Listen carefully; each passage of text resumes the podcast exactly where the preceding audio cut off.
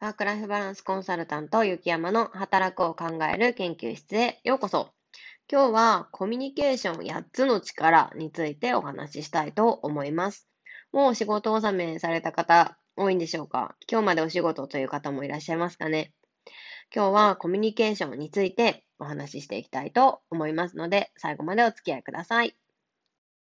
コミュニケーションといっても定義が様々ありますよね。コミュニケーションとは、今日お話しするラジオの配信では、共有するということで定義したいと思います。共有するということなので、送り手がいて、受け手がいます。コミュニケーションの情報としては、言葉と言葉以外がありますよね。また、最近だと、コミュニケーションのチャンネルが様々あります。対面だけだったのが、オンライン、メールやズーム、電話になることも増えてきました。このようなコミュニケーション、送り手がいて受け手がいるコミュニケーションにおいて、コミュニケーション力を高めるため、8つの力が必要だと言われています。8つの力、順番にお伝えしていきたいと思います。1つ目、人と関わる力。2つ目、自己開示力。3つ目、感情コントロール力。この1、2、3はベースの力と言われています。基礎力ですね。この人と関わる力、自己開示力、感情コントロール力は自分だけ、自分一人でもできることです。まず人と関わる力は基本的なところですね。挨拶や敬語などの言葉遣いがしっかりできているか。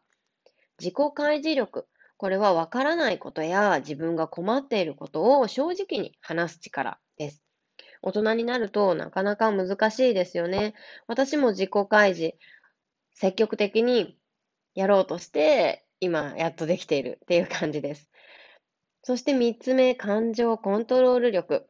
これは冷静になって話を伝える、コミュニケーションを取るということですね。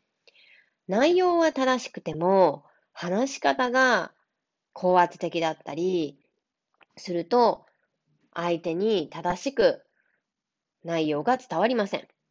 ハラスメントの案件にもなることがあります。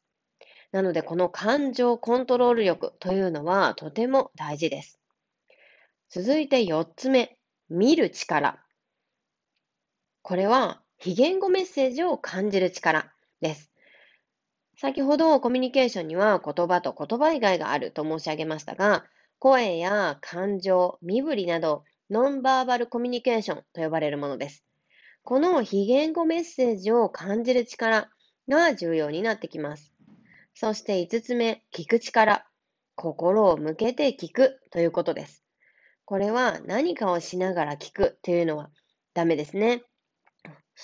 ずっとパソコンを見ながら、パソコンを画面を見ながら、人の話を、質問に来た部下の話を聞いていては、もうこの人に質問するのはやめとこうとか、話しても無駄だなぁと思われてしまいます。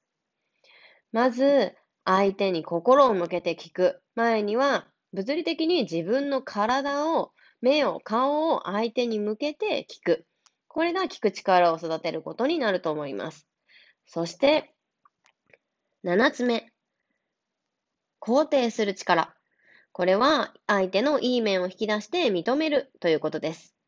そして8つ目、質問する力。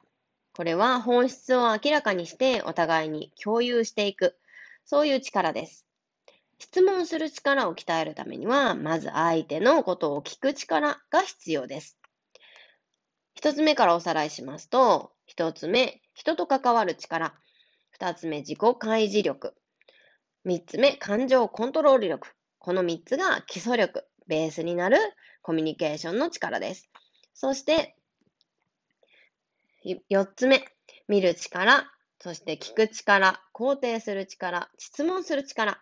この4つが大事と言われています。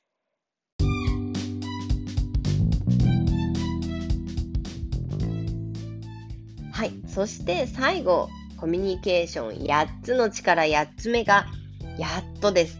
伝える力です。これは語彙力など表現の仕方ノンバーバルコミュニケーションも含めた伝える力です。これは総合力とも言えると思います。人と関わる力、自己開示をして、感情をコントロールしながら話して、見る力、聞く力、肯定する力、そして質問する力。総合力として8つ目、伝える力がコミュニケーションの8つの力と言われています。この8つのポイントを注意して相手に伝える送り手から受け手に伝わるような伝え方でコミュニケーションをとってみてくださいね。